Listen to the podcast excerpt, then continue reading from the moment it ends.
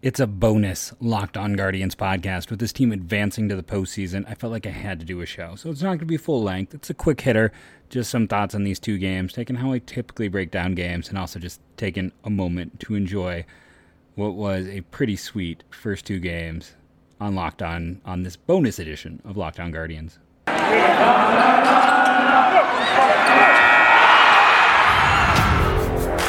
You are Locked On Guardians daily podcast on the Cleveland Guardians, part of the Locked On Podcast Network. Your team every day.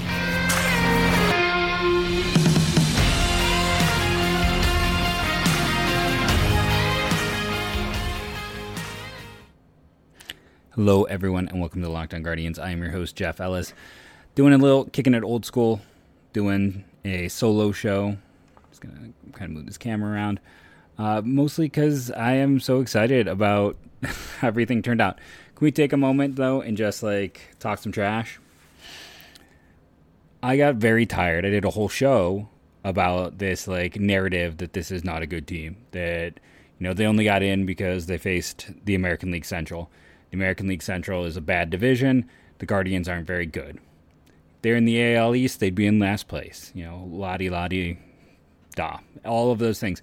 I do want to point out right now the AL, AL East, both teams were eliminated without winning a single game. The AL East has zero wins. Not only did both the wildcard teams get knocked out, but neither won a single game.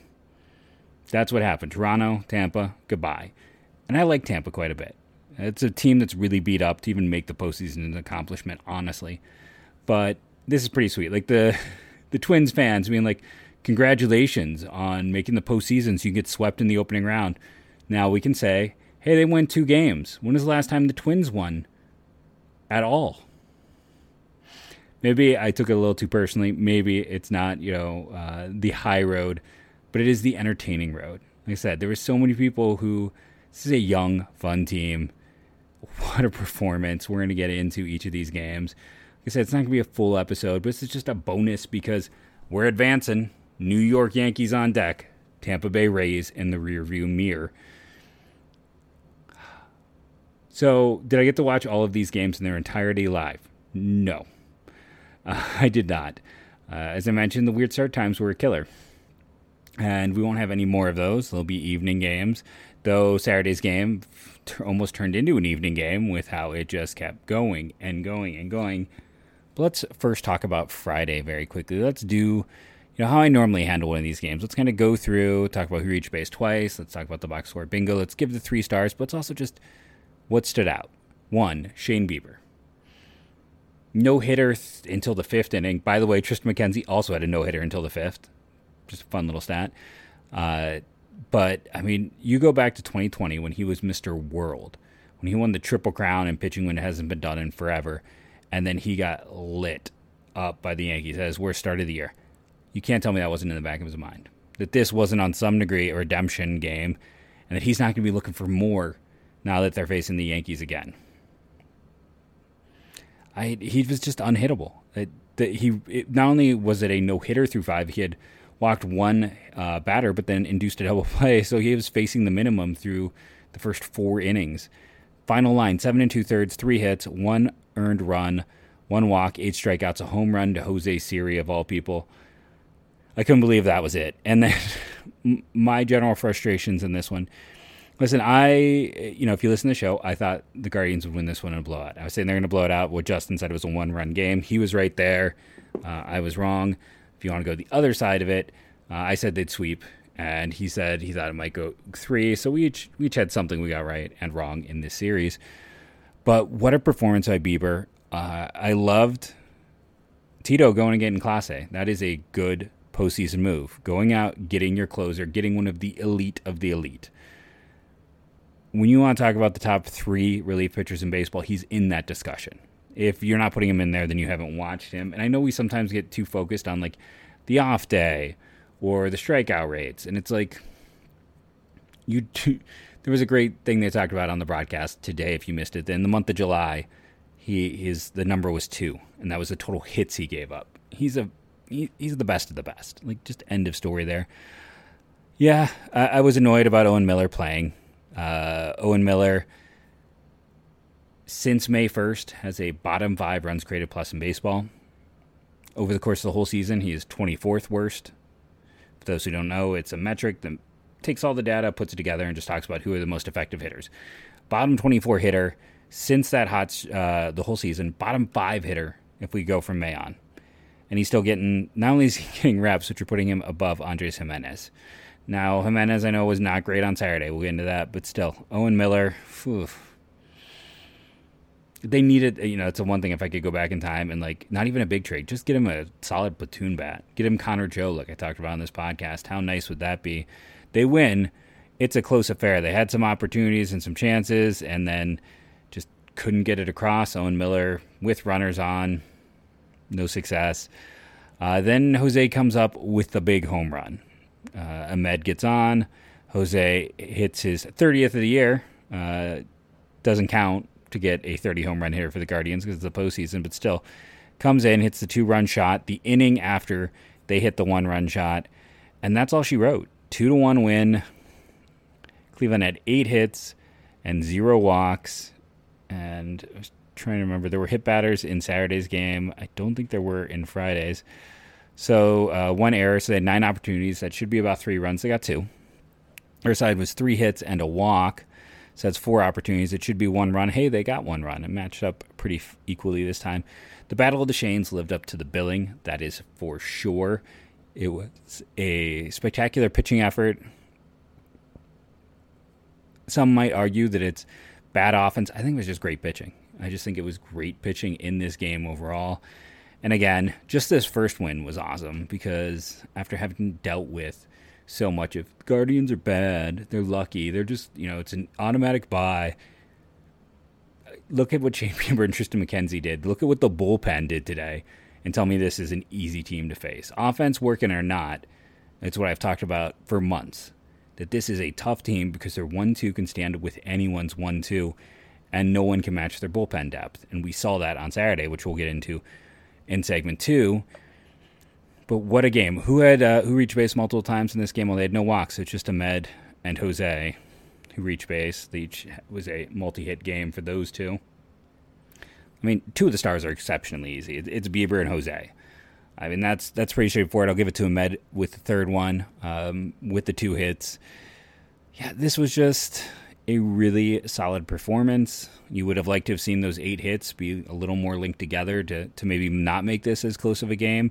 But you didn't need much because Shane Bieber was exceptional, and Emmanuel Clase has been, like I said, he is. If he can even keep up 90% or 80% of what he did this year, he's going to retire the greatest reliever in this franchise's history. Uh, so it's it's going to be something to watch. But yeah, game one, one win in, and although you know it was immediately all the all the haters, all the doubters, I was just kind of like, this is a good team. You're going to see this is a good team. And we're going to take a quick break here and we'll come back, discuss game two. I got a lot more thoughts on game two because it went so long. So there's so many things to potentially talk about uh, about the clincher. And again, this is a truncated episode, it is a bonus episode. It is just me kind of chatting about how I feel about these games because, um, listen, it's 10 o'clock my time, 11 o'clock Eastern, and I'm still very juiced about this series. So I thought, hey, there's got to be someone on Sunday who wants to hear me randomly chatter, so bonus episode. And our sponsor for the bonus episode is betonline.net, your number one source. Oh, I'm just going to do this. BetOnline.net, your number one source for football betting info this season. Find all the latest player developments, team matchup, news, podcast, and in depth articles and analysis for every game you can find. As always, BetOnline remains your continued source for all sports wagering information with live betting and up to the minute scores for every sport out there. I mean, they mean literally every sport out there. And by the way, if you're having a hard time finding a radio broadcast, you can often find that at Bet Online. Go check out your games. Go check out just a bonus bit of information. Uh, go check that out. The fastest and easiest way to check on all of your favorite games and events, including MLB, MMA, boxing, and golf. Head to betonline.net or use your mobile device to learn more. Bet Online, where the game starts. Should we just take a second and say, like with Bet Online, remember Cleveland had the lowest odds of any team uh, to win. They had they were the smallest favorites. Uh, so if you had gone and put some money on you could have made a few bucks. Uh, definitely would have made more um, if you'd bet on you know one of the non-favorites. But if you you were looking for a way, the best chance to make money while betting on a favorite was with the Cleveland Guardians. Now let's talk about that second game because, oh boy. What a game, right? part of it, yes. Part of it, no. Parts of it was somewhat interminable. Uh, and then it was just lots of anxiety for the rest.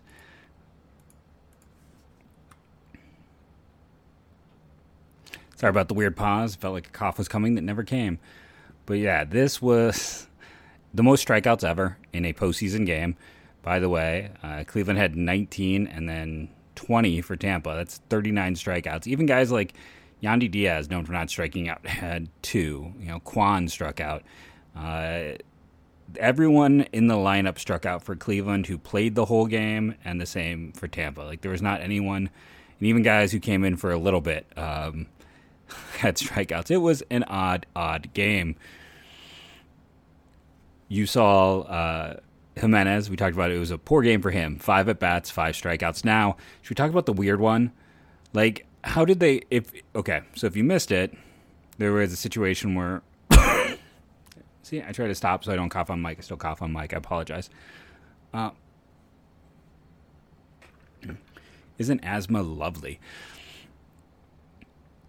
Asthma, the the lung disorder, just in case anyone misheard that. Um, so to go back, I believe it was a hit for Oscar Gonzalez. By the way, well, I'll get into it. But Oscar Gonzalez had a hit. Andres gets up, and then they call strike three, and he's like, "That's strike two, sending Oscar to third, and the umpire's like, "No, that's strike three. and it's it's super weird because strike two online was listed as a foul ball. Now, if you watch the game, a pitch was bearing in on Andres. I don't know why he swung, but it was a check swing. He clearly didn't go around. And it was clearly not a strike, yet it was called a strike. But Gimenez didn't realize it. He's like, Of course, that's a ball. I didn't go around. And the umpire apparently didn't call it loud enough for him to hear it, so he didn't even know what the count was. So that was unfortunate and weird. Uh, I, I think was a pretty awful call if he's calling that a strike for any reason whatsoever. But hey, they overcame. Uh, the other things that kind of stood out going through uh, Triston McKenzie, we talked about that he matched Bieber, and Bieber was spectacular. Six innings, two hits, two walks, eight strikeouts, no earned runs. These two games were combined 24 innings. Tampa had nine hits in 24 innings. In game one, Cleveland had eight hits. They had almost as many hits in the first game as Tampa managed in this entire series. Pitching was just phenomenal. 99, one inning, one walk, no strikeouts. It's all like he didn't give up a run, but it's like when he gets no strikeouts, it's almost a bad inning. I'm kidding. If anyone's like out there being like, like relative to him, it's odd, more odd than bad when there's no strikeouts. But if you don't give up a run as a reliever, you did your job. End of story. Trevor Stephan looked the best he's looked in about two weeks in that inning. He was able to control the splitter, very positive side. Clase comes out in his Clase. Sandlin didn't have it. Uh, he was ahead. Was it 0-2 or 1-2? And then gave up the walk, gave up the hit. Put this team in a bad situation. A ball, there was a comebacker. He hurt himself, like getting low. We don't know the whole thing. It was not, you know, again, he didn't give up a run. So you kind of look at it that way. Like he kind of did his job.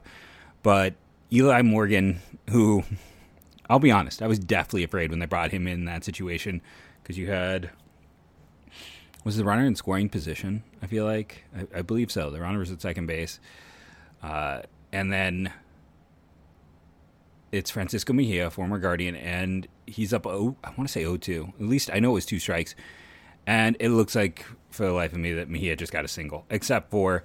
Here comes Myles Straw like a speeding demon out of the outfield.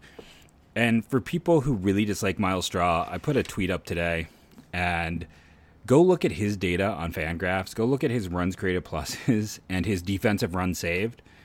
And he's basically the Omar Vizquel of center field. Now, I mean that purely on the baseball diamond, nothing off of it. but they are eerily similar statistically. Just want to throw that out there.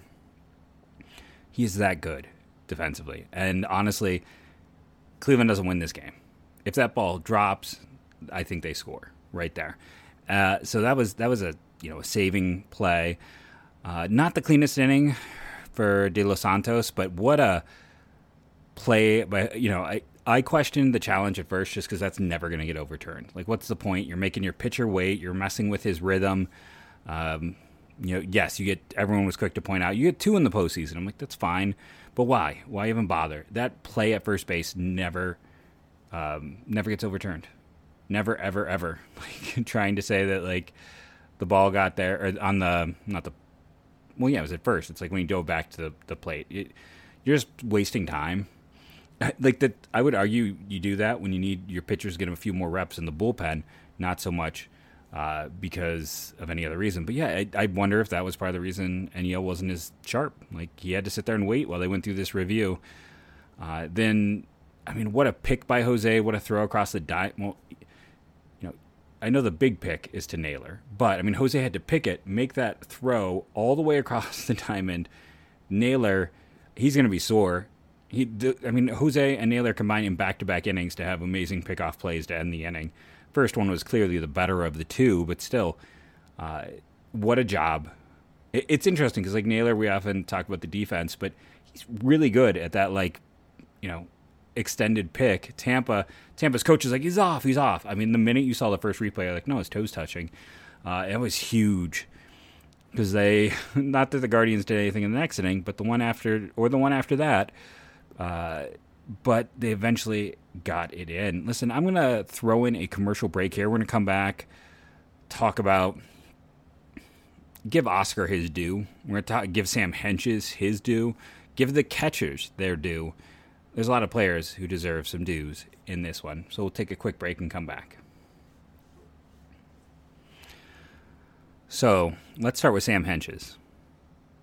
What a perf- like I was kind of getting annoyed. If I'm being honest, like after Sa- even before Sandlin, I was like, let's go Hentges. If you're gonna let's just put all of our big guns in a row here. It's like Sandlin, that's fine. He is, you know, he's not. There's the three headed monster which went earlier, and then I put Hentges kind of between them, and then Sandlin, and then a gap with like Enyel and kind of that next grouping. So there's a, a, top four, a top five, and a top three. I think very clearly. You can hit me up on my Twitter at JeffMLB Draft. What do you think about that? Is that fair? And honestly, I think it's a one, a two, three, a, clear four, a clear five, clear six. No, yeah, the six and on is another group but I, I, was surprised. I'm like, we're, we're putting him over Morgan. We're having Morgan go. We're having De Los Santos go. And I get it. Maybe you want to keep one of your elite arms for tomorrow's game because they would have played on the day maybe you're listening to this on Sunday.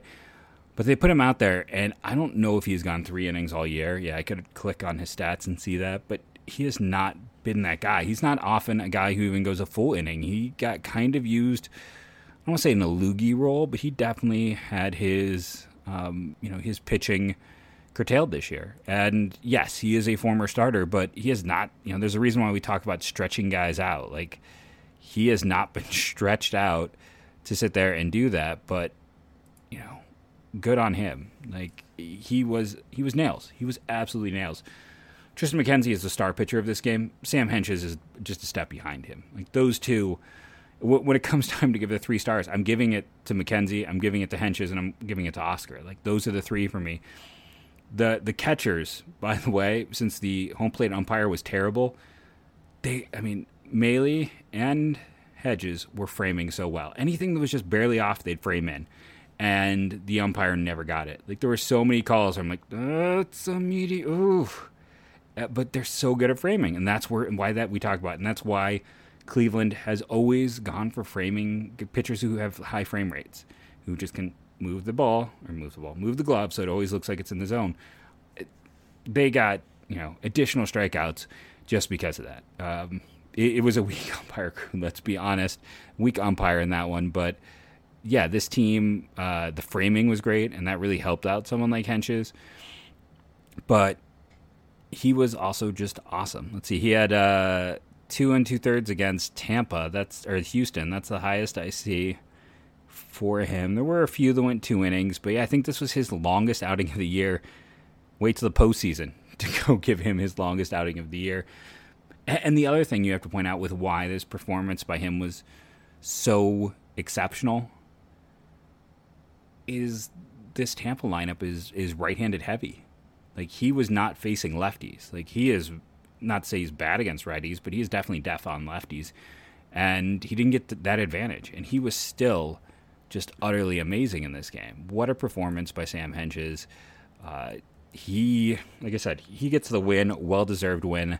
Three innings, six strikeouts, allowed three hits, and yeah, like Jose helped him out. There were a few plays that were able to help bail him out. But man, I, when they sent him out for the third inning, I'm like, ugh, no problems there. Uh, he was great, and that's the story of this game right now. Like we'll get into Oscar, who's definitely the story of the game, but you can easily miss because the game was so darn long. McKenzie and what he did for six innings. You can miss what the bullpen did. I mean, the bullpen didn't allow Karinchak, Stephan, Clase, Sandlin, Morgan didn't allow one hit. That's five innings. They didn't allow a hit for five straight innings. Now, on the 15th, it got a little hairy. They got out of it, but there were two hits. At that point in time, I went and looked at the data. Cleveland's last two hits, one, they had had one hit in extra innings. The 10th through the 14th, one hit. The previous one was the uh, uh, the hit before in the seventh inning. And I mean, we got pretty like into the 12th inning. They only had seven base runners, three of them in that sixth inning, which we should we'll touch on briefly here. Load the bases, harden the order up, strikeout, double play. I mean, that was that would have been the centerpiece of this game if they had lost. But they won, so we just will gloss over and move. But it looked hairy there. I'm using that way too much. It was in their half of the 15th, first and third with one out, I believe, worked his way out of it. Everyone did their part. You did see a few points in this game where you thought maybe it would turn because Amed just needed a little more range. Maybe, you know, just a little more reach going high. But those weren't plays you would say were bad plays. Like anytime a guy's got to leave his feet, that's not on him. I'm sure there's a few people out there, you know, having some hate. And it was not his best game, but I don't get mad about those plays. And in general, in this game, let's let's talk about Cleveland had three walks and I believe two hit batters. Yeah. So that's five. They had five hits. They had 10 opportunities. That should be about three runs. They got one. Tampa had six hits, five walks. That's 11 opportunities. They should have had three to four. They got zero. It was no one could string anything together. Uh, Oscar Gonzalez, two hits.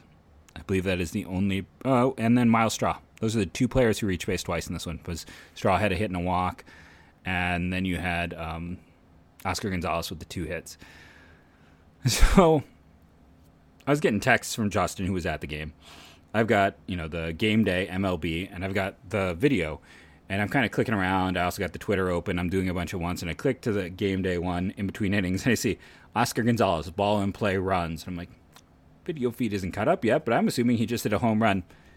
About a minute later, home run. I'm like, I'm like, you know, I'm jumping up and down, I'm losing my mind. But what a home run off of old friend Corey Kluber. And listen, I love Corey Kluber to death. I love him even more today after that. But what a performance! What a hit! It was again just to knock that one out to advance to the next round. Yankees are on deck, and like the Oscar Gonzalez story in general is just a great story. He was never a top ten prospect. He always had good physical tools, but we statistically look at what he does, and it's like it is very rare to find that profile and be successful. And I say this because it wasn't just him. It wasn't just me, I should say. Sorry, quick little things. I lost my train of thought. Oscar Gonzalez was never a big name. And it wasn't just me sitting here. I know people are like, you're hating on him again. I'm not. I think he has earned that position for, you know, at least half of next year, if not all of next year to prove himself. I'm not hating on him. I'm merely stating facts. Because Cleveland protected 12 rookies last year By adding a player to your 40 man roster, you keep them um, ineligible for the Rule 5 draft, and it also means they don't get minor league free agency. Cleveland didn't choose to do that. He was exposed, and you're like, there's no Rule 5 draft this past year. That's fine. Guess what? In 2021, he was exposed as well, and no one took him. So the entire league had a chance to take him. No one took him. I'm sure if a team had like expressed to his agent that they would provide him an opportunity, he may not have stayed. But he was a minor league free agent. He chose to stay. Cleveland didn't add him to their roster. He could have been taken in the Rule 5. So he's exposed, left unprotected twice. Could have been a minor league free agent. Could have left. Has to start the year watching Bobby Bradley play every day, taking his at bats. Watched, you know, a series of other players. Watch them go out and play washed up vets. Uh, and yes, the profile is what scared me. It's what scared the team, and it's you know a profile we'll have to see. But it's we see teams kind of accepting it a little more at points, and like I said, I'm not I'm not betting against him. I I, I think that would be a foolish move. But the bigger point is Cleveland could have lost him so many times. They finally give an opportunity, he runs with it. He's not going to get the Rookie of the Year chatter he should. And was he a top five rookie in the American League? No. Was he a top six? No. There's a really clear top six to me. Is he top 10? Absolutely. Absolutely. And saying he's top 10, you might be like, why does that matter? You know, voting is only top five because this is the deepest rookie class I've ever seen in my entire life. That's why it matters. When you say, yeah, he's not top three, he's not top five, he's not top, almost every other year he would be and to see him step up and just he hit so many home runs in the minors and it's been interesting because he hasn't done it as much yet in the big leagues once he starts to and that's that's the thing too like for as much as we might all be like well he doesn't walk quite enough or there's a lot of swing and miss he hasn't unlocked his power which he's traditionally had so you could also make a very good argument and i'll make it now that there might be more growth that once he kind of figures out how to hit for better power in the big leagues that he could get even better. We worry about regression, which, I mean, you worry about that with any player, but let's also look at optimization, isn't there? That home run, I mean, it's the hit of the year so far, right? It's either that or the Josh Naylor uh, Grand Slam. Those are like the two big contenders in my mind. But it's just, it's a great story. A great story because, again, doubted at every turn by me, yours truly, underestimated. Multiple times he could have been gone, and he sends him to the next round of the postseason. Three stars in this one Triston McKenzie, Sam Hentges, Oscar Gonzalez. Uh, this is a Jeff Ellis fail grouping because, you know, I've had my doubts about Triston McKenzie at points. And part of that is because, honestly, like, since CC Sabathia, they haven't developed a high school kid. I just never had much faith in their ability to do it. It's a pretty ugly track record. And then there was consistency issues. Now I look like a moron, and I'm happy. Sam Hentges, I thought they should let go last season. Moron, very happy. Oscar Gonzalez, I kept being like, when's the shoe going to drop? And I'm not going to be that way anymore. I'm just going to enjoy him and hope that he is a unicorn. Because you know what? Triston McKenzie is a unicorn. Uh, Sam Hentges is a bit of a unicorn, honestly, just with his build and size and velocity for a lefty. Not as much though, but McKenzie and Gonzalez 100% are. And this team does a really good job at finding the unicorn. I've been Jeff Ellis. This has been the Locked On Guardians bonus episode. I ended up not going short because isn't this team so much fun? If you're fixated on anything else, you're just missing out. This is a fun team. Uh, yes, I had some quibbles with lineup but all in all, I thought Tito has done a fantastic job. I don't really have any big issues. He is when you get into the postseason, I think he goes into more of a micro mode that I think he is better at. I think he's better when it's like more of a micro instead of a macro. I think when he is kind of just all hands on all the time and more willing to make a minor move, he is he's awesome. I think postseason Tito is 100% better than regular season Tito. I think postseason Tito is like maybe is definitely one of the top three managers in baseball. So I love postseason Tito because this is where he like he likes he likes to being a bit of a player's manager. I understand that's part of his thing. He likes to give them room and space for growth and everything else. But man, when he gets in the postseason and you see him turn into the micromanager, he does it so well. I just wish we saw more of it during the season, but I know it's not his style. So yeah, a lot of a lot of eating crow. Very happily eating crow. Uh, Guardians have the Yankees.